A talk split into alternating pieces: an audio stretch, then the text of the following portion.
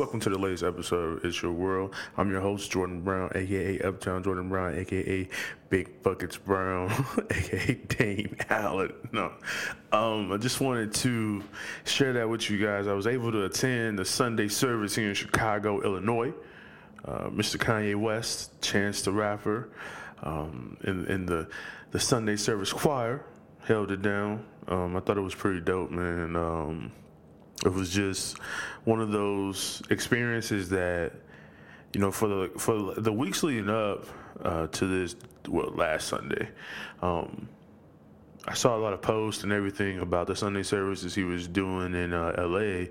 and then to come to Chicago and do one. I thought that was pretty dope, man. Uh, it was a great turnout randomly announced that he was going to do Sunday service here. Ended up being able to get online. My girlfriend ended up getting online and getting the tickets for us. And I was just like, oh my God, this is dope. I can't believe you did this. You're amazing. I love you and all that good stuff. And um, yeah, man, really enjoyed it. I didn't. Um, I didn't think that the weather was gonna hold up, but I feel like it didn't even matter if it rained, if it rained, uh, uh, rain, what is it? Rain, sleet, hail, or snow, you know, whatever, rain or shine. Uh, I was gonna be out there just to experience that and enjoy myself. And it was funny though. I wanted to also let you. Um, get this next episode. Uh, you know, I feel like it's it's been like a few weeks, and I just wanted to put that out there that you know just because I don't post a new episode, maybe maybe you can go back and listen to a few of the older ones. Find one that you like, um, share it with friends. Uh, repost it if you're listening and you have a Twitter. Tweet the episode out. If you if you're on Facebook, repost it on Facebook. You know, if you if you're in the podcast and you and you hear something that you think, you know, somebody might be interested in, or they might want to reach out to the person that's on the episode, let them know that you know. Um, that's uh that's what it's about. Uh, I just wanted to first say thank you for all the support and everything, and then uh, I appreciate it. And it was just a great experience this past Sunday, and it, it, it, it rejuvenates you a little bit, gets you going. You know, you get around good people, good energy, good vibes. Everybody's excited to be there. Like that's that was a cool part about it. It was one of those situations where you're at a place where everybody was just excited to be there everybody was excited to take it all in, and you know everybody had their phones out and everything, and you see people just like, you know what, I'm gonna put my phone down for a minute, and then I'm just go, you know, turn up a little bit, like people dancing and everything, and then it's all based around uh, religion, you know, it's all based around actual Sunday service in a way, and uh, I, I, think. Um, I think it's an experience that a lot of people should have, and if you get an opportunity, go out there and try to get the tickets to wherever or, or, go check it out. You know, I know it was random this past weekend here in Chicago, but yeah, man, it was pretty dope. But this week's guest is going into the episode. This week's guest is Paige Blair, um, local comic here in Chicago, Illinois. We met a few times on a few shows that we did, at the Spoke Apartments for their residents. You know, we did like a little comedy showcase there. And I wanted to have her on only because she's doing big things. She's doing shows after shows. She's performing at Zanies uh, in Old Town and the one in Rosemont and everything. And I, I, thought that it would be cool to have her on the episode and just sit down and just talk comedy and, you know, our processes and things like that. But with that said, make sure you subscribe and review, like the episode, make sure you repost it, make sure you go to Facebook, check us out, and uh, like the page. Hope you enjoy the show.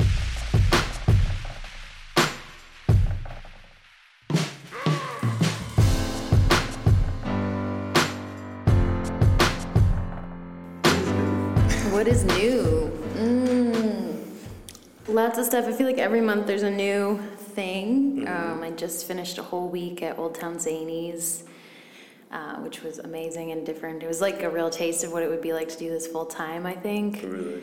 Mm-hmm. Because it was it was like eleven shows in seven days. So Saturday night there were three shows.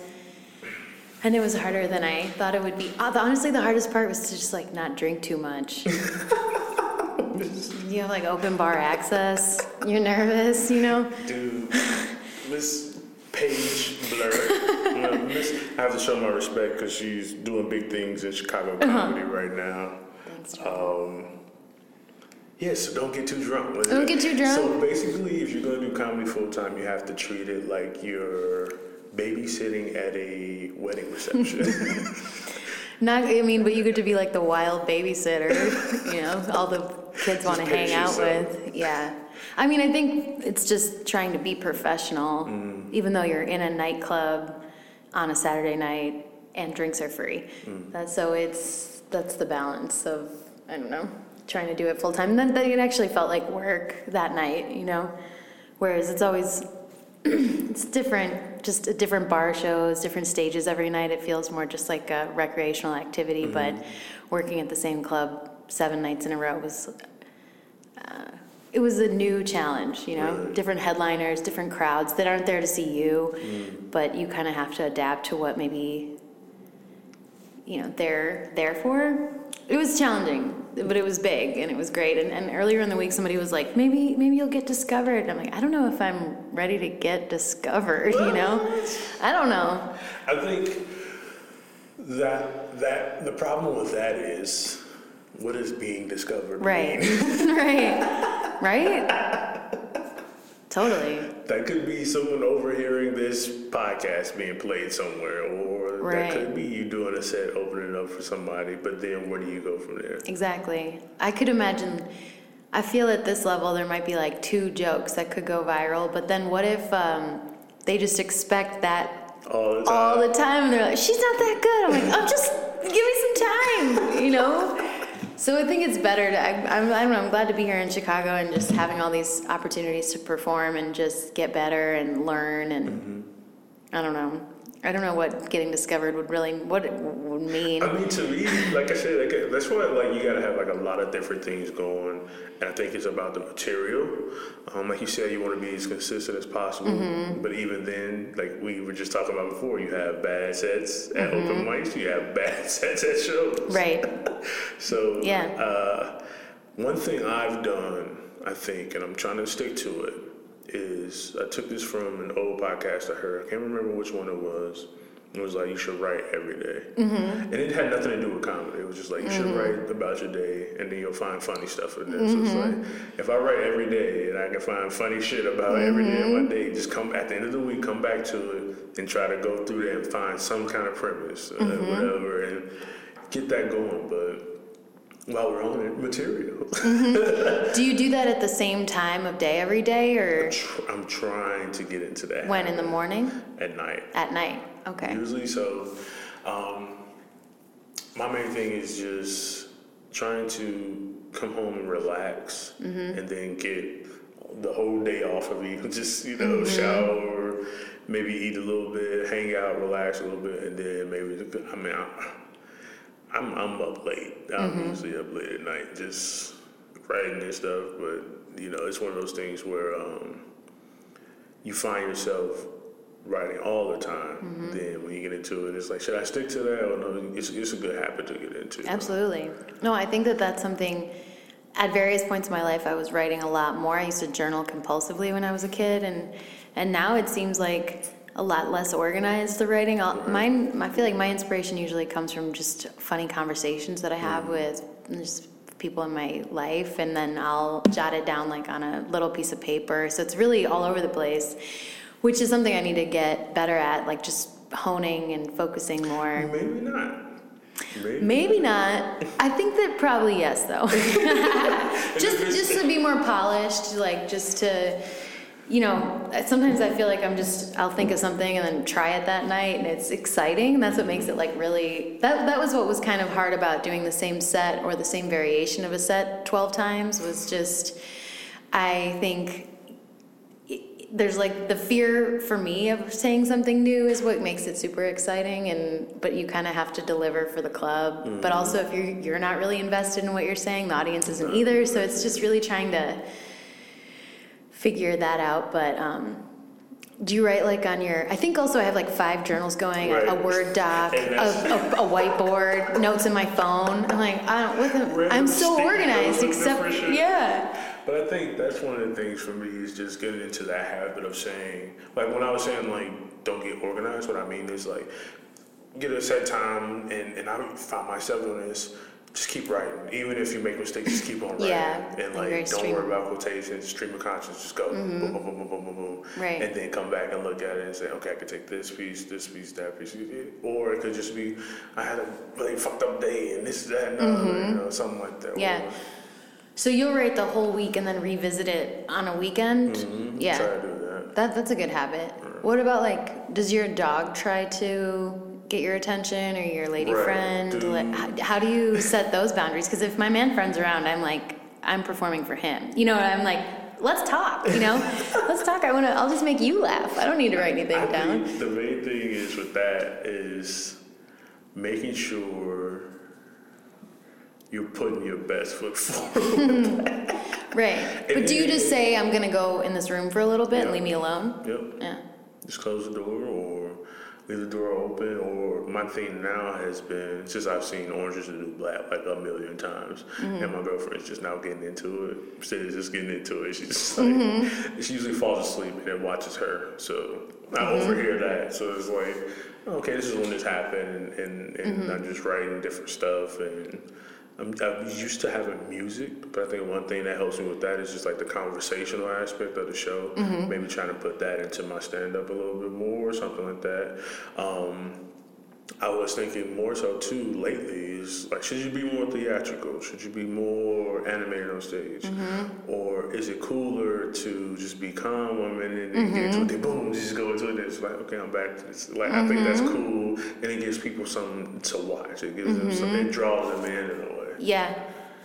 I think I just performed uh, all week with Nate Galloway, and he has a very low register. He sits, and it's like, it's interesting the way that uh, people had to, they listened so much harder because he was quieter, you know? But I think uh, my inclination is just to be like, "Ah," you know, and, and, and move around a lot and act out. I think it's just like whatever is really authentic to your persona. Right, right. But I feel like we're all still figuring that out too. So sometimes you'll try and act out, and you're like, oh, that, I think that felt really weird. That's the thing too. yeah, and they, is is like it's gonna look it's gonna feel dumb Right. Mm-hmm. it's gonna feel stupid or another thing is um when we're talking about like influences and stuff one thing i've noticed is to become more realistic with myself Mm-hmm. and that means um, being okay with realizing that you do dumb shit if that makes sense or you've Mm-hmm. Right. done done things like yeah, uh, I watched uh, some show on Netflix. It's called On My Block. I think that's what it's called. Shout out to them. But this cast is made up of all these kids, and they're playing like eighth graders, like seventh and eighth graders, or high school, freshman year in high school. But I look at the cast, they're like 23, 31 girls, like 40 years old. Um, and I watched this, and I'm saying to myself, like, maybe I was that spastic as a kid, mm-hmm. you know, or even like you say, you write compulsively. Maybe we were spazzy. Oh, like- yeah. and it had nothing to do with um, things going on around us, but that that's just who you are when Mm-hmm. you're 12, 13 years old, you know. But you didn't care about it then, so why do you care now Mm-hmm. about it? If that makes sense. yeah, that totally makes sense. I feel like when I was little, I had just boundless energy, mm. and it was I had like no. I could never get enough attention mm. from. So I remember, like, I, you know, like you had your best friend or whatever, and you'd hang out with their family. I was just like constantly hamming it up for them, you know, and just it's just it's dumb to me that it took this long to realize I wanted to do comedy. It's just like what I was doing all along. It's just it never occurred to me that I could do it, but yeah, I don't know. I think. Do you yours yours is kind of like I feel like your style is pretty like intellectual and like philosophical and like Okay. I mean from what I remember, you know, at the Right, at the spoke shows, you know. And that's what I was thinking too. It was like, it's like Paige is totally different from me in a way, but then again, it's a different perspective too. Mm-hmm. Right. Oh, yeah. Well, we yeah, we have lived completely different li- lived and live completely different lives. And I'm like, well, can we? Can you, well, you're gonna spend a lot of time talking about her material. I, I think I remember. And this is the thing is, this is what was interesting to me about doing the spoke shows with you, um, Liz, Tad, Irene, right, and Ben. It was another com- female comic that was on the bill with us. I think the second time, and I had never met her before. Mm-hmm. But like, did you feel like some kind of competition to like between y'all to like? Um, no, not generally. Um, you mean just because we both had a similar style or Right, something? and it's just like it's like talk about guys trying to approach you, or you had Hmm. a boyfriend that did this Uh-huh. dumb thing, and this is hilarious to all us, and like family and stuff like that. Like I feel like it's it would seem way easier for y'all to approach that family style, Oh, and like yeah. those different dynamics, that Right. relationship that you have with family too. Yeah. That's an interesting question. I don't remember who you're talking about, but no, I didn't feel threatened by that person. I think like um, this last Sunday, I had to follow Maddie Weiner, and it was like that was that was a hard. She's just so good. It was like it was like it was just it felt like putting like a rookie up against like Michael Jordan. I mean, and it's like I'm confident in myself, but I'm like she is like a monster. you know what I mean? She is like Space Jam. Like And that's why I remember that night because it was Yeah. like us all, and then like because we had done the spoke show before, it was like yeah, this is us and everything. But yeah. just to follow, I think I want to put myself in that position to follow a heavyweight and then just. Do you though? I was almost just like, why would you do that to me? You know, like, because it was just, it was, and it was like they were still like muttering about how amazing she was, the crowd, and then the host like said my name, and I'm like, well, hi, you know, like, but no, I, she's incredible. Like, I, I was like, why are you still going to college? Just like, just get your Netflix special out already. Um, I love her. No, but I think that's interesting because like I do talk pretty candidly about like my family trauma and uh, like I talk really explicitly about sex. And I was thinking about there's other things I want to talk about, like I really love hip hop, for example, and I'm like, why don't I? That to me, for some reason, is scarier to talk about on stage. Well, it's a cultural thing. Yeah. And, and I think. which You, you only, you're only two years in, like you just told me. Yeah. like, wow. I know. Well, let's edit that part out then. I'm 20 years in. It's not even that. It's just this idea that, you know, I think it's it's okay to say I am figuring things out Oh, of for course, myself yeah. on stage and in life. Period. Yeah, it just happens that exactly. way. But um, maybe that's some material that you take a risk. with. Right? Maybe I think because that would be, I don't know, yeah, what, like, what's, it's, it's, I think partly just because, I think I just have to acknowledge it like, as a white woman who lived, grew up in the suburbs, it's just like, I'm aware of how fucking lame that is. you know, I know. But there's just like, it's just like been this appeal to me my whole, you know, like, since I was in middle school, I'm, and I just need to figure it out. I don't know, what's something that, like, scares you too much to talk about? Um, it's it's, dude. If I were to go in my notebook and just go through all the old stuff, like I've talked about sex, I've talked about relationships, I've talked about racism, I've talked about. It's not really too afraid. I'm more so maybe.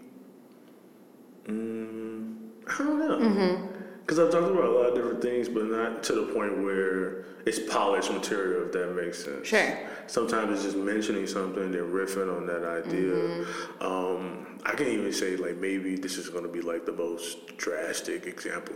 Uh, I did a, a, a riff on uh, Mindhunter, and I think they had Manson on there or something like Mm-hmm. that. And I was going into like mental illness and like the idea that, you know, maybe it wasn't too crazy or something. But, but as you said, as a white woman in hip hop, Mm-hmm. like as a black man talking about a fucking serial killer or Mm-hmm. cult leader, that could be some touchy stuff. That could be taboo, you know. Sure. Um, I just I feel like some stuff you'll get to it when you get there. Right, right. I think that part of it too is that a lot of, you know, when I think about bits I have about dick pics, for example, you know, there's a lot of female comics that talk about dick pics and male comics. It's like a premise that I've seen covered on stage enough that I think I felt And- and permission to put my take on it. Yeah. But when I want to talk about like CrossFit or like having good credit, nobody fucking talks about that. And it's sort of scarier because I haven't seen comics. talk about it? You know what I mean? and and I think t- talking about things that are positive too on stage. Uh, break the norm of what comedy True. I've seen in terms of people be really self-deprecating. So much like, I'm broke, my life sucks, I'm a loser, you know, and I don't want to, it's, it's trickier to talk about being like, things are going good, you know? But then the audience like has an animosity towards you. But if it's Exactly. funny, it's funny. But Yeah. that's, the, that's the thing too. That's the part about being a comic too is being able to play on the audience, play on their feelings about certain things Right. and their emotions. But you want to draw a lot of stuff out of them. right, But um, totally. and I think that's a thing for me too. Is just my focus early on has been being a break from other comics, if that makes Yeah. sense. So maybe bringing a certain perspective that you you, you try to focus on being so unique. Mm-hmm. It's like okay, bro. You're not doing it. It's not funny. Or Mm-hmm. um, my idea is just to make it as conversational as possible. Yeah. Right. Well, it's like you want to be unique in your delivery, your persona, your identity, but then you also need to be able to relate to the audience so mm-hmm. that they find humor in they can they understand the experience that you're describing, you mm-hmm. know? Like that's the line that's tricky to or they just or I guess if they like you enough and they believe in What who said, you and, are And that's what I get from you which I'm sure is Like, I actually believe this shit. Uh, what's it been like just to realize that I am actually a comic for you? That's funny. Um, it's actually been like two years exactly that I just, because I was a poet before this. I mean, I still am, but like that was my goal and focus was to be a poetry professor. So, but a lot of my poems were just really funny. Well, I thought they were funny. Or during readings, I was just having fun setting them up. So it was like two years ago when I just realized like this was like the blend of two because it's writing but poetry like takes a really long time to come out and like there's no visual aspect of it there's no like you don't know who's reading it or who's not but when you see an audience you're like there they are and they're laughing or they're not and out but um i think that hmm i guess what's it like to uh, realize that i'm that i guess in a way also in a, almost in a dangerous way i was like when I first when it first started really picking up for me, I was like, this is my purpose on the planet. You know, like this is who I am. And then there were times where I'm like, what if I stop doing this? Then who the fuck am I again? Yeah. and my friend was like, that's your it's not who you are, it's just something you do. And what you know, I don't know if like I'm I know sometimes comics quit and it's like, what's that like? You know, like I think that was that's one of the things where what you were saying earlier about how sometimes just being funny is a coping mechanism. Sometimes it is, and just having something to say. And like for me, I felt like in a way, um, I've always had to deal with that almost. I don't want to say duality of life, but like the idea of just being okay. Like you- you're supposed to just be an athlete. That's always or being in that box. Like I said, I don't want to say that, but that's what people are saying. It's cliche in this box um, of just being an athlete. This is what you do. Um, this is this can become who you are, and I never wanted it to be that. And as I can remember, early on, it was like I can remember, like you said, trying to find ways to like stand out, or like I just mm-hmm. hamming it up, mm-hmm. like just mm-hmm. being a kid, just, just weird ass dance moves at a talent show, or just one. you were in the talent show? Dude, I remember What? it wasn't necessarily a talent show. It might have been like an assembly in like grade school, and I remember just breaking out into the Running Man. oh my god. Not the new one, but the old school one. Like, I think I might have got that from like Fresh Prince, and so I thought that was so cool. Um, That was when you knew you were a comic. not so, not so much. It, it still took me a while too to actually formally sit down and be able to say, okay, I want to say whatever I want to say and whatever. Um, but I like I said, you always have like some something governing your your mental and your body in a way. Sometimes you can only take in certain things. You're only allowed to, and we do that every day. We have like banned books in different places, or like for me, it was you know you represent a university, so you want to look the Were you a college athlete? Yeah. Okay. You know, look Good up for to you. par, you know, just uh, you represent the team. Uh, you can't tweet this. You can't tweet that. Mm. You can't say this and all that stuff. And even then, I would just like try to push the boundaries a little bit, but not too far. But even Mm-hmm. Right. enough to like somewhat have people be like, "Hey, you kind of a leader." Mm-hmm. But um, Kind of a free thinker. in a way, Mm-hmm. you try to do that, but you know. it- Yeah. I think that's where I found myself now with podcasting and doing stand up is just being able to sit down and have conversations with different people. Um, Mm-hmm. yeah. I know you mentioned, you know, your love for hip hop and Uh-huh. everything. Where does that come from? What, what, how does Young Paige just run into a Wu Tang album? yeah. Well, it wasn't Wu Tang to begin with. It was like, remember that Mo Money Mo Problems video? That was like, I remember like Thinking that was amazing because I thought it was that. It was. You thought it was amazing too. I remember like my mom used to work until like I don't know six or something. So I would come home after school and like just eat a ton of food and watch music videos on MTV. Mm-hmm. Watch like the Spring Break. Spring watch Break Real World. Yeah, like watch 12 people try to change in a tiny car, you know, and just be like, they're so sexy.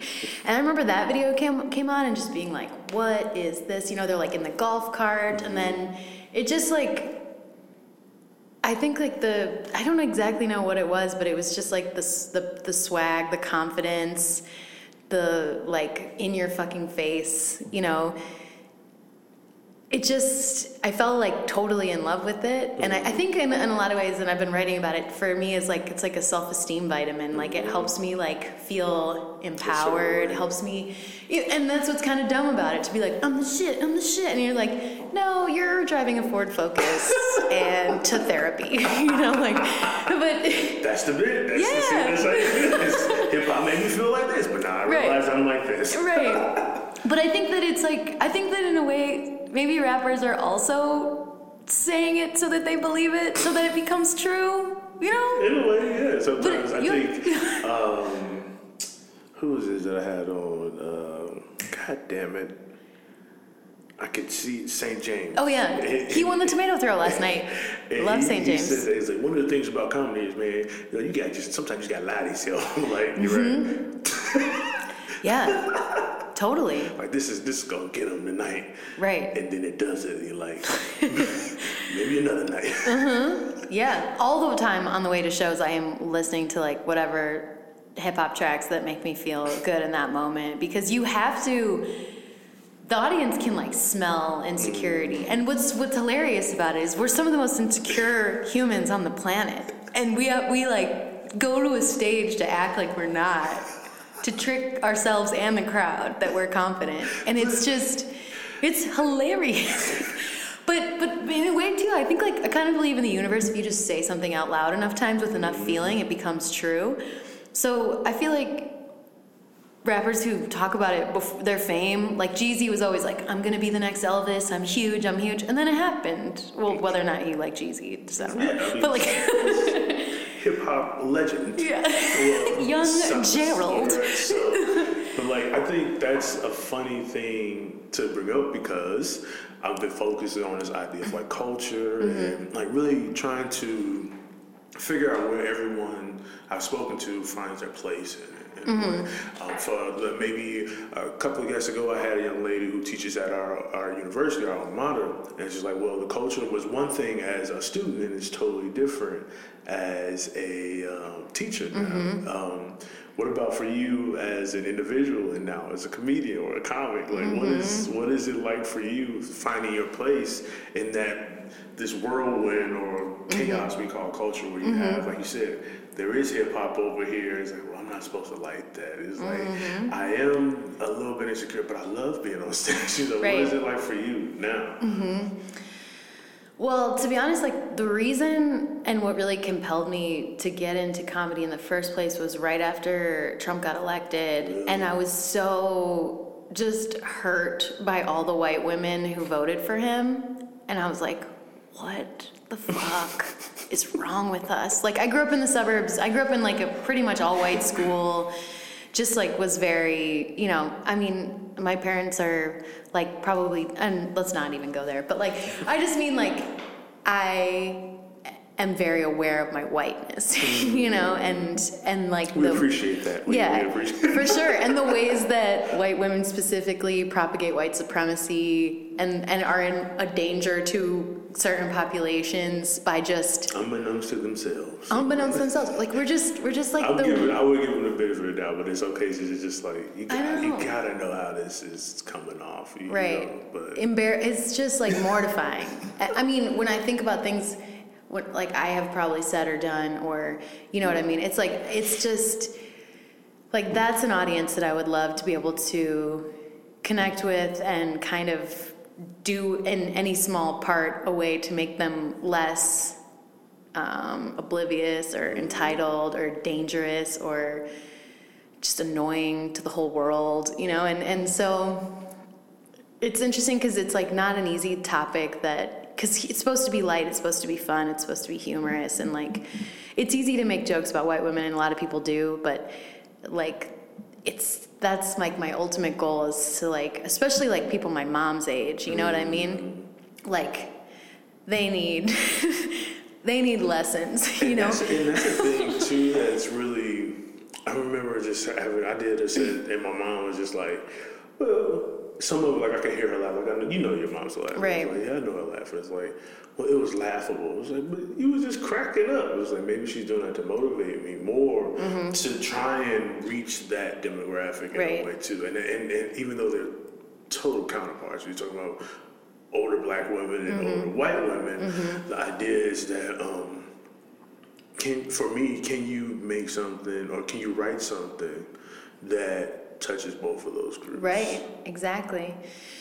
Well, and that's the thing is like hitting on something that's universally human, despite if you're an old white woman or an old black woman. But, um, and, and I think that in some ways I lean a lot on my just personality and like just kind of like endearing, you know, trying to be really warm and gracious and like use that to try to get them to like me enough to then listen to what I'm gonna say and not pull back too hard if I say something kind of like painful, mm-hmm. you know?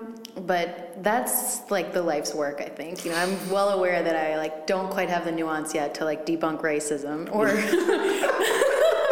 But this is that's his idea. Is like sometimes that's like that's what keeps your material going in some Right. cases. Sure. I, I know for me that was the thing that I would kind of lean on. It's like, okay, bro, you gonna have a whole career. You just doing Right. race jokes, and that might be attainable. Mm-hmm. But then again, there's some people who've come before you that have done it way better than you. but that's what I Right. mean about being realistic with yourself. Yeah. Sometimes. and where you're at. true. Right. And like what you're ready for. Like I love to imagine doing like a Thalia Hall, you know, but if I had that next week, would I be ready for it? No. Sometimes you have to be realistic with yourself too. Right. Because it's just like, like I asked you about Zanies, and for me, Mm-hmm. it's like, dude, can you do the ten minutes as? Do Mm-hmm. you do you have that in you right now?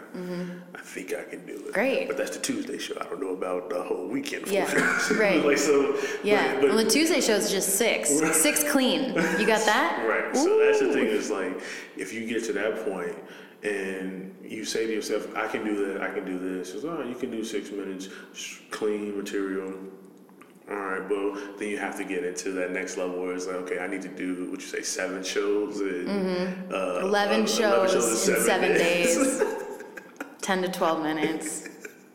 It's like, for sold out for crowds, and you're just, it's tricky. And I think And an open bar? Get out of here. I mean, I feel like you're, you're always on this high, this euphoria Right. after a good set, and if you Yeah. do well, and sometimes you don't. It's not even about doing well.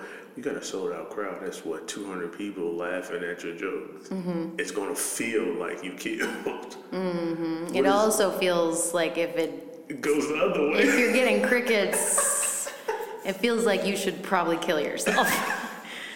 I don't want to go that far, I mean, that's what it feels like. It can take you down like, a couple notches. oh, for sure. It's hard to bounce back after that too. Like mm-hmm. to do a second show after you feel like you, like I wouldn't say Sunday was like, I would say they were soft bombs. The first one was a soft bomb, and it was like to rally and be like, oh my god, I have to do that again, you know, or like, what am I gonna change? How am I gonna do it differently, you know, and and what to expect from a crowd and whatever. But yeah, I, I what, what is it like for you recalling those terrible moments on mm. stage. I know you say you want to figure out how to get back up there again, but Right. when you do find what changes, and does it open up for you as you go through? Like you get to your stride the next couple of shows, or you know, Yeah. I think that it's sort of. I mean, there's like the grace I'll grant myself that, you know, I'll, what I'm doing is challenging to put yourself out there and be that vulnerable on stage that many times for, in front of that many people and talk about the stuff that I talk about. But I think that it's just like, you know, armoring yourself in terms of like, what do you really need to do well? Like, you need to feel super prepared, you know, or like the days that I am really social earlier in the day, I feel like I've already kind of expended my energy. So the days where I'm just like in my house quiet, have my set list like really clearly laid out about how it's going to go. Or just in the green room it was also there were like a lot of folks you know coming in and out. A lot of people that work at zanies a lot of like the headliner's partner and it's just too much like chatter. And so you know if that means being kind of antisocial and like pulling myself away and just putting my headphones on and being quiet and if that's what it takes for me to be able to do well then i need to make sure i do those things because it's not you don't have to be it's just about making sure when you get up you're ready to like do it. And so i guess if anything they're just like learning experiences like what what was going on with me that made that not go well you know? Or like was i not prepared enough? Or did i not did i try a riff that was too risky and it too early? Like a lot of times i still don't have like a solid opener. Um, i feel like i'm always just trying a different opener which is just so so reckless because because that's just what they how they make that first impression of you you know? Right. When your opener does well they're just like oh thank god she can do it uh, we can just relax now but i don't she, she can make them laugh. At least she can make them laugh. yeah yeah or the audience is just like okay we submit like we trust you but if they don't at first ooh it's hard to get that back Dude, and that's the thing too about mics that I enjoy is um, just being able to do an open mic and then like everybody gets comfortable with you doing the Mm-hmm. mic, and then the last couple of weeks at Riddles, oh, uh, right before Alan and I had that, she had a show at DZ Comedy or DZ Records, and he recorded a special Mm-hmm. cool and I started doing my closer first. Just, just to, just to, just to see if I can do it. I'm like, Uh-huh. damn, you got this. You can do this. You know. Um, yeah and again, like you said, and then I, I don't like. I'm like, like you said, you get that confidence. It's like I don't want to get too. Mm-hmm. Oh my God, yeah. They, they just do that, but that's one of the things that I've been doing is um, to challenge myself. Mm-hmm. Um, just to put that opener, I mean, put that closer first, and just kill it, and then just Mm-hmm. try to go from there. And then you do realize, like, but then again, that could just be a way that you do your set. Mm-hmm. I don't know if that's gonna make the big bucks, but Yeah. I don't know. I mean, it's it's such a like pick your own adventure every night, you know? Like sometimes I know what I want to talk about and then I'll get up there and I'm like kind of surprised by I don't know if you have any jokes where you just automatically launches you into a bit that maybe there's jokes I'm like don't tell that joke ever again and I'll still do it. Like I'll still get up there and like I'll start the segue and I'm like, "Oh, hey," you know, and then it's can't stop now. You can't stop now. You're already two lines into the bit, but um I think that that's that's bold to switch the closer out. If anything, it just can throw you off, you know. and that's the thing I wanted to get a feel for, like how would I feel if say you just forgot and just Mm-hmm. forget your set, and just boom, just gonna say that. Mm-hmm. Oh shit! Now what? Can you pick yourself up and keep Mm-hmm. going? Or even if you are doing a show like that, I think one thing comics probably after you would want you to do is keep the crowd at least at a certain level, Sure. so that when you come out, when they come out after you, they can just keep on going. Sure, sure. I. Yeah, no, I don't know if if you host. Do you host much? No. No, I hosting. hosted once. Yeah, hosting is fun, and and challenging at the same time. Like I hosted a top ten a couple weeks ago that I was like startled by how well it was going. you know, I was like, this is unreal. Like they just were there to have a good time. They were like the ideal audience. It was like pretty full, and it was sort of it almost did this reverse panic because I knew that I was setting the other comics up mm. to go well, to do well, but then I also was like, but I could also just totally fuck this up right now, you know? And, and then it was just because some of my material is kind of dark, or like, you don't want to talk about your dad leaving you and then be like, and here's your next comic, Jordan, give it up for him, you know? It's like, it's just, which is more or less what I did. But the first time I hosted, like the dudes was like, "Bro, never again." It was like, Really? And it was like only because I had to realize, you know, when you're a host, your job is not to be funny. Your job is to set the other comics up to do Mm-hmm. To well when they go yeah, their sets.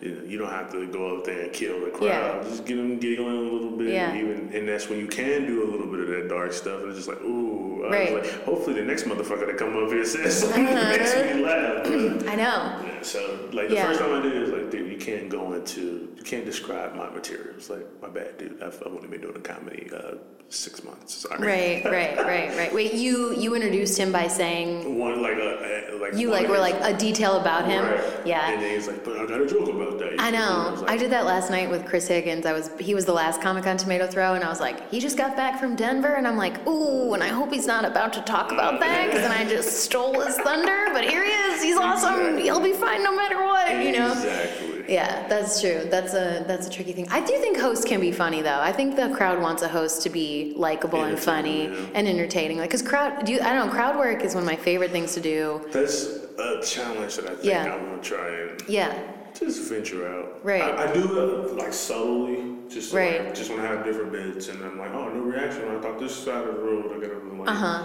Group of people, Right. whoever it is, depending on who they are, what they look like to me. But right. Yeah. um, I haven't ventured off into on the off the deep end. I think Yeah. Uh-huh. uh, I don't know if you know Andrew Schulz. He did a whole Yeah. like 40 Crowd work minute special, thing. yeah. I'm like, okay, that's pretty Yeah. impressive, dude. Totally. That was one of the, I mean, maybe that was one of the challenges for me at Zanies Old Town was like, you really can't see the crowd at all. You can hear them, but like, there's no visual to play off of.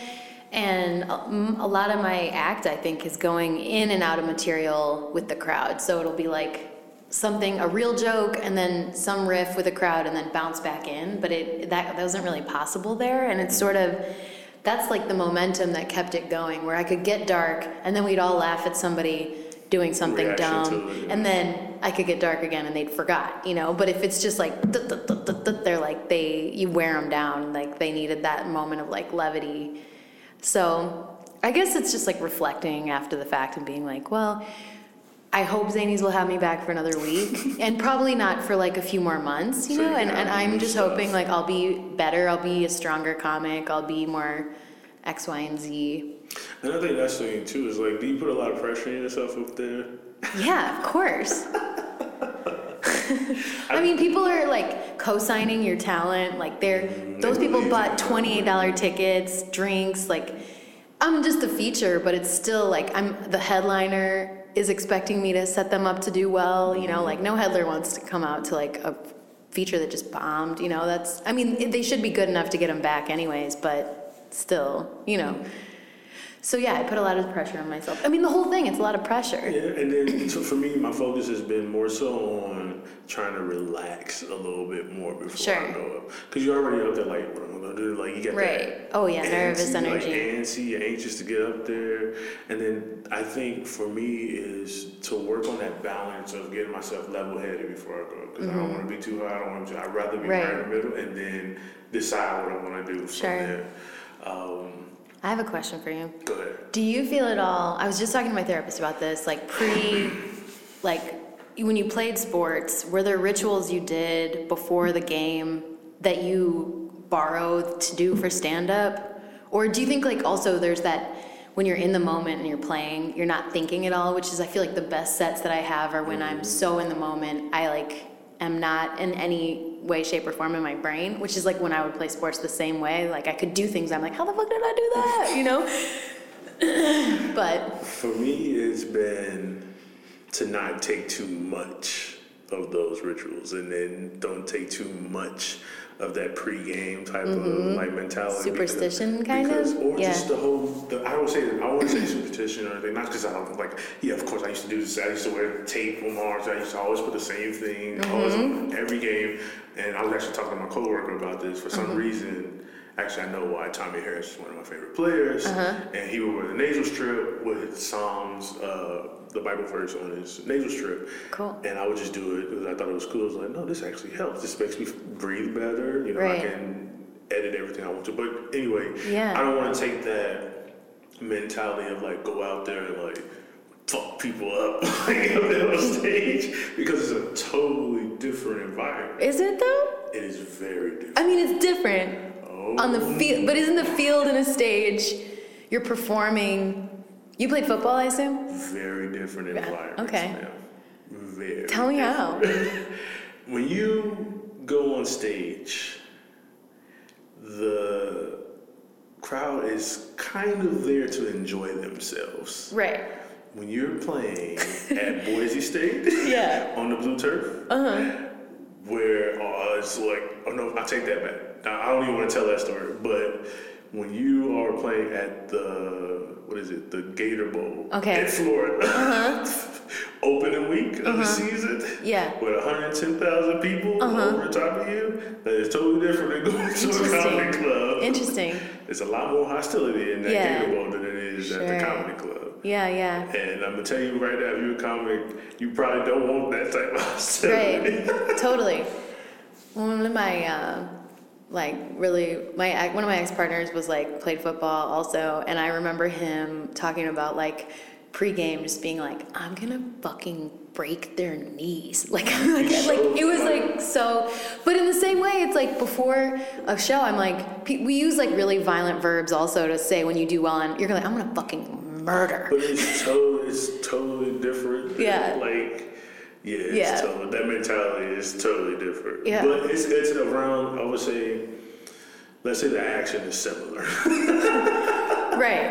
the action is similar. Right, right. It's not you versus the crowd, but it is like you kind of overpowering them, I feel like, with your self. And that's what I enjoy mostly about the way, or my style of comedy, is that I want to work with the crowd and have them with you in a way. Uh-huh. Right. Um, but it is always reassuring when you get that ooh, ooh, Right. right to the joke, and then you can go into like you said, the crowd work and stuff like Uh-huh. Totally. that. Well, I'm not lying. Like you know what I'm talking about, like something like that. Totally. But um, yeah, that you just Yeah. put me in a totally different headspace. No. I know. I'm. I mean, I guess for me, yeah, it's it's like I don't know. I'm really competitive, so I think that it's it's interesting for me to think about like what I used to do, or like when I would kick into like a gear that d- is hard for me to access, like what it took to get there, and if I could, uh, you know, bend things to try to get into that for comedy too. Um, because it did make me feel like you have to be so like bloated with self power thoughts you know but i, I my like i didn't play contact sports so But- that's a and- big big and- difference so like it's a like you get a release in a way. So it's Yeah. like pent up. You pent up in the stands. You're like, okay, well, uh, if he goes this way, I gotta do this. If he goes that way, I gotta do this. But if he goes that way and I see this, then I have to do this. Like you think Mm-hmm. about all these different things, and then you get to the point where you've done it repetitively so Sure. many times. Yeah. So maybe when I do do a show, when I do what eleven shows in 7 in seven days, I might get to that point Mm-hmm. Yeah. where it's like automatic for me. But Yeah. for now, it's it's like I don't even want to get there yet. right right i will say like at, at the comedy bar the tomato throw show you know sometimes the person who gets the least tomatoes wins 75 the person who gets the most tomatoes like the loser of it all gets still gets $25 so it's the people in the middle who really have nothing to gain. But sometimes when someone knows that they've already you know surpassed the minimum then they just fucking go the opposite direction and they're antagonizing the crowd because they want them to throw it at him you know and it's like that's kind of fun too to feel i have some jokes about like men being sexually inadequate you know and like i can feel them turn on me. I feel like a bad wrestler. I they're like laugh. Yeah, you know, you know, they're like, they don't "Urgh," laugh. you know, or like sometimes in the crowd, men will be like, Jesus, you know, I'm like, and like that kind of, I kind of get a kick out of that, you know, Here's your home now, here and here, like some yeah, right? I'm like, just watch a video, like you can please your woman, I'm sure of I it. think, I think the main thing is like just, yeah, I don't know. You you sparked my interest a Yeah. little bit more with that. I don't know. Because that's the thing too, and maybe that was where I went wrong on Sunday. Is like I just in my brain was like Maddie's better than me, you know, like, and that was maybe a really faulty mentality into going into it, you know. Well, I will say this though. A lot of the times, very few times in college was are in a situation where it's like um, maybe uh, this team thinks that uh, we're better than them. and I think that helps me a lot with this idea Mm-hmm. of being able to work with comics and then not so much work against them as far as following or even at open mics. I know Right. a person is like, um, you know, certain names are going to do well Mm-hmm. mic if you, if you go to enough of them. And you have to find out where you are in comparison to them, but not so much to the point where you're letting that take over your Right. entire set. Totally. And that's like an important lesson I think I learned just, you know, maybe I shouldn't have watched her set. Like, I, I shouldn't have let that thought creep in in the first place. You know, I should have been like, this isn't, and that's maybe like a thing about female comics that's a little bit weird. Back to your, you know, spoke comment is that like, there's like this scarcity complex that there's only one spot for a woman. So it's like, you know, we have both have really sexually related jokes, and it's like just it's an that's an interesting thing. But I think I don't know, like I, I don't even like running, but I will run if there's someone I'm chasing. You know, The thing is, when y'all all killed like, right? But we were on the same team. We were on team. Have a good show at Zanies. You know, But then y'all killed and I'm like, man, they really did pretty well. yeah. And then it was just the guys trying to figure out where they fit in. But like, I like, I like the part about that is that Yeah. all different types of comedy. Totally. Those shows are so fun. I always feel like it'd be a great. You should do a live podcast recording on that spoke stage because that room is so Jay Leno night. With the lights and Yeah. shit. I think uh, I, I took a picture and I put it as my profile pic for a while. I'm like, that would be a dope comedy special pic. It really is.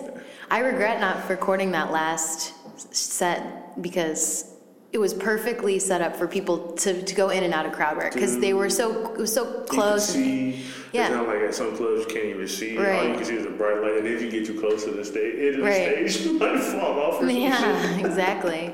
Does it ever weird you out? I know your partner was there. I think for both of those. she when you were making, can you make eye contact with her, like in the state in, in the crowd? She recorded most of it, so most of the time, like her face was behind the phone, so I Okay. could see. But you know, it's cool to talk about some of this stuff, like our like my bits about our relationship, Uh-huh. like the house, and I, I like the fact that it's something that we agree on. Mm-hmm. Although I did do one set, my mom was there and she heard me say a joke, and she was like, "That's not true." Like, yeah, it is. It's Uh-huh. true. Interesting. It's pretty interesting. Yeah, it's weird to me that like um, I'm more comfortable sometimes doing shows when nobody who actually knows me is there. Of course. It's a lot more comfortable, even though you know I, I think like before my man friend will come to one, I'm like I'm gonna do these jokes. This is the punchline. Are you okay with that? Just because I just want to like really respect, you know, like our privacy and being it's like comedians have no semblance of that and we're just like yeah fuck so much don't, blah I, blah don't, I don't think it's like we have no symbol. It's a way to let people in, but not let them all the way in. Yeah. Uh, and for me, um, just being able to get on stage and sometimes just work something out Mm-hmm. um, with somebody in the crowd is Mm-hmm. cool because it could just be like, yeah, that wasn't this or that wasn't that. That wasn't Mm-hmm. what you thought it was going to come out to be. Sure. Um, but I, I do feel you on that. Sometimes it is best to just be like let loose, almost in a way like um, comparing this to our puppy. Like dude Mm-hmm. just goes wild when we're not at home, but then when we are, he's chill as fuck. So I, I definitely get where you're coming from Uh-huh. with that. right and i think like you know the comment just like just, just so many factors you know the club that you're at Mm-hmm. the booker if he's there or not or she usually it's he but you know the other comics that are on the lineup the kind of rapport you have with them all those things um, but i think the goal is to be consistent regardless of all those factors because then you're that strong in yourself that you're Right. gonna you can't be you know flapped by who's there who's watching or whatever True. so yeah Uh, I usually ask each guest this question, and it usually opens up a lot of different things. Is uh, where are you right now with your confidence? But we have to put it on the Kanye West confidence. oh So it goes from college dropout to now. Yeah. Okay. College dropout is number one, so that's the most confident. college dropout's the most confident most. do you feel like he's getting decreasingly confident No, as I just feel like everybody says that he seemed like he was the most confident at that time. yeah that's interesting because he also like his artistry evolved so much that it's like if he's hyper confident in the beginning did, did he just need to be that confident to be able to be like talk himself into being a genius Hey, never know. But I'm pretty sure. I think he was already there. To be yeah he was already him yeah Right. Um, where am I? It's like, and maybe the, I mean, I think that's a good question because hip hop does help me feel more confident, mm. you know, or like I want to achieve like Rihanna levels of fuck itness where I don't even care at all, you know, about about. I think that what you're asking is like, how much do I still care what people think about me? Ooh. You know, and. Just answer with an album. Answer oh. with an album. Oh. I mean, probably the life of Pablo, I guess.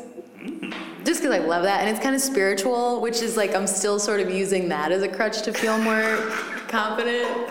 You know, you put your Psalm noseband on, I just like ultralight beam, and I feel like I'm in the right spot. You know. Mm-hmm. Um, I do think God has like something to do True. with this. I'm pretty, and that's another thing I struggle to talk about on stage mm. because, like, I feel like the common American sentiment is that religion's dumb. I don't mm. know, or that's what it, like kind of the culture I was raised in, um, weirdly. But um, I don't know. I think I, I think Kanye. It's interesting yeah. to go from like that idea of religion to even bring it into something that you're doing, like something you like. I would like to think your comedy is intimate with you, so you yeah. bring that into. Oh, hmm, that's interesting. Yeah, yeah. But I think that it's like when I'm tapped in and I feel like God. I mean, I don't think God would be mad at me for talking about sex, like. especially if like I'm a channel of God, and how could I be if like I'm saying it, and then God sense. is actually saying it to a certain degree, you know. Right. That makes sense. I get where you're coming from. Yeah. So I know I love that Kanye's like who just I love that he's so um, has so much trust. He has so much faith in himself, mm-hmm. you know, in his in his vision and and just I mean, obviously he's a human with but I think that it's like I just love like watching him evolve. Mm-hmm. And, and, and just continue to surprise us and we're like the sunday service thing he's doing is right. incredible i you know and, and, it's something that i think um, we've probably never seen a hip hop artist do right. before. Right. Uh, I think that's interesting to see how um, he's been able to take his influence as far as that goes and bring mm-hmm. it into, like you said, something like religion. Mm-hmm. But most people probably don't even think about religion, mm-hmm. or they mm-hmm. don't think in religion in the way that we think about religion. Right. If that makes sense. Right. Um, but yeah, that is to turn pop songs into damn gospel right. songs. Sure. It's, it's, it's, pretty cool. Yeah. I mean, I remember when Chance did SNL mm-hmm. and he was talking about like he, he references like Jesus, I think, and then he's then he acknowledged in the performance that it was radical that he was talking about Christianity right. on but SNL.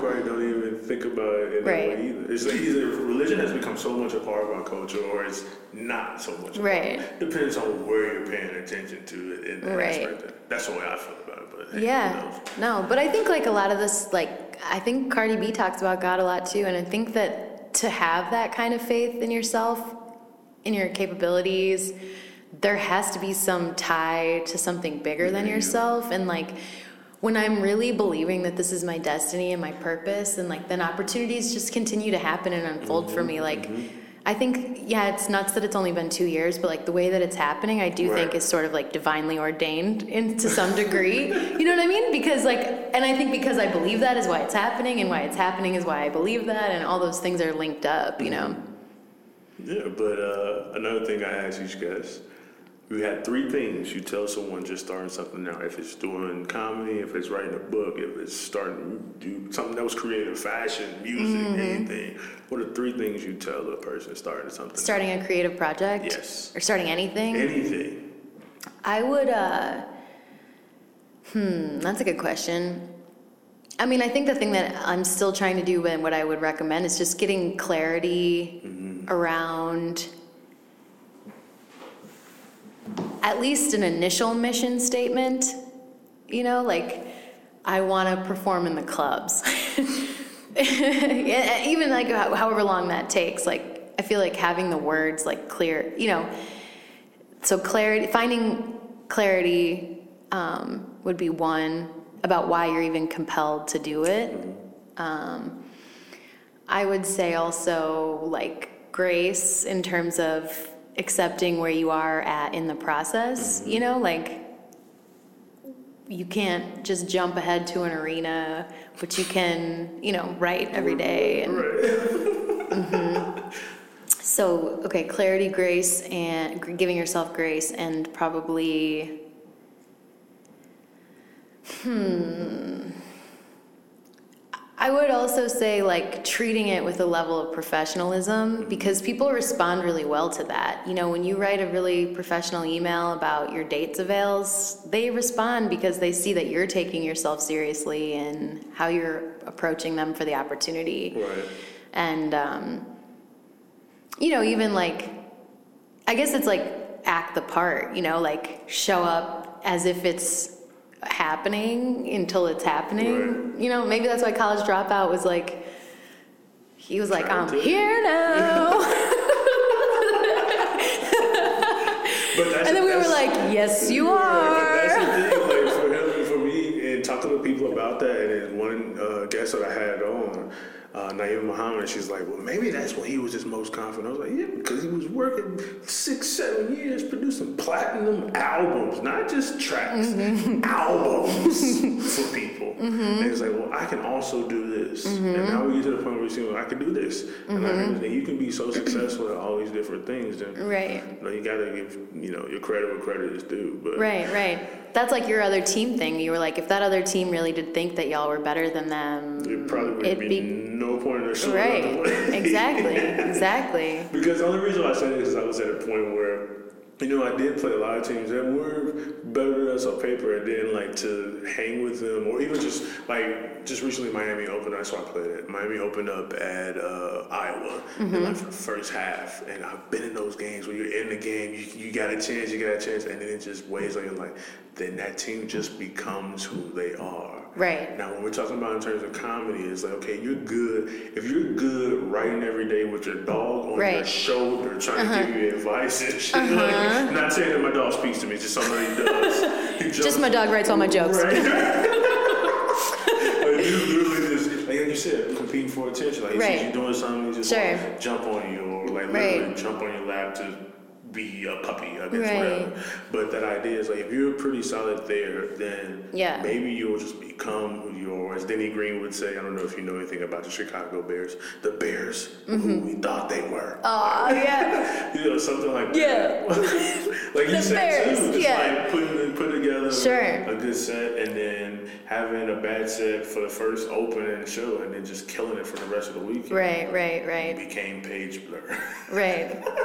I feel like I started the week. I mean, that week was all over the place, but to be honest, Right, but it's okay, you know, like a lot of different yeah, things. and it was a lot. But I mean, but like I will say, going from that stage to then hosting Comedy Bar last night, there was like a new level of confidence because I had kind of like endured something. You know, there's like always these new challenges. Like the first time I did a roast show last August.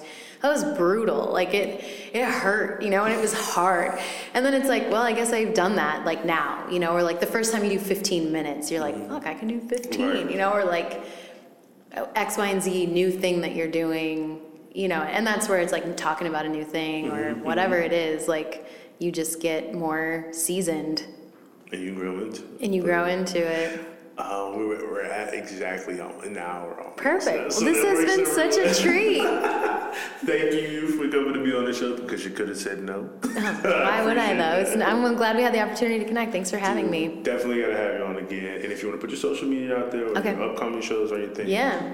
Okay, well, um, definitely follow me on Instagram. That's where I do post a lot of hip hop songs in my story, actually, with thirst traps usually, but and dope ass cars and stuff. and dope ass cars and dogs and photos of me performing and blah blah blah. And that's it. Um, at Paige underscore blur b l u r r. My last name is Blair, but I go by Blur online for my job. And uh, yeah, I post my monthly calendar on there. Also on Facebook, same name. And um, yeah, but Instagram's probably the the most common spot. Yep. All spend right. a lot of time, too much time. Thank you for having me, Jordan. Thank you for being on.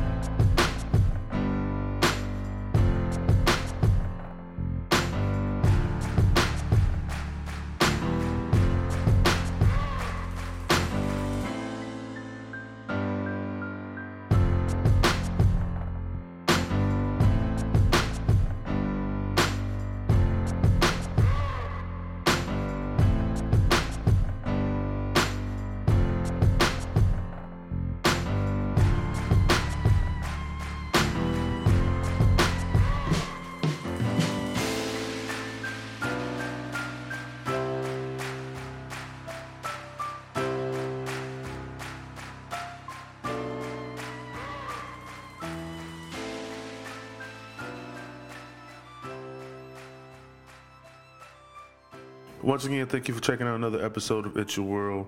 Again, I'm your host, Jordan Brown, aka Uptown Jordan Brown, aka Dane Allen, aka Big Buckets Brown. You can follow the podcast on Instagram and Twitter at It's Your World Pod underscore. You can also find us on Facebook as well. You can like the page on Facebook. And if you enjoy the show, tell someone about the show. Let them know that they need to hear an episode. Go back and listen to some older ones. Let me know how you feel about those. And lastly, but not least, most importantly, if you want to follow Paige Blair on social media, you can find her on Instagram and Twitter at Paige P A I G E underscore Blur B L U R R on Instagram and Twitter. I also have a show coming up on September 26th at 10 p.m. at the Ashbury Comedy Cafe. That's 8995 Archer Ave in Willow Springs, Illinois. Uh, that's a show I'll be on, so I'll be posting the information for that very soon. So stay tuned for that, and um, hopefully you come check out the show and enjoy. Um, yeah, so I'm going to let you guys ride out on the tail end of this episode with a little bit more of the uh, Sunday service footage that I took, and hopefully you enjoy. Thanks for checking out the podcast, guys. I um, hope to talk to you next week.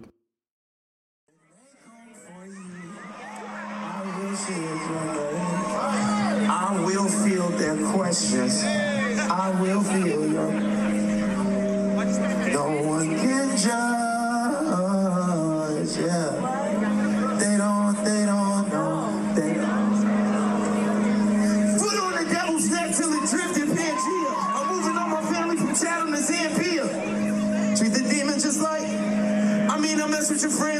Damn, Gina, I've been this way since Arthur was in Eda. Now they wanna hit me with the ooh after. Trying to snap photos of family. My daughter look just like seeing you. Can feel the lyrics, and spirit coming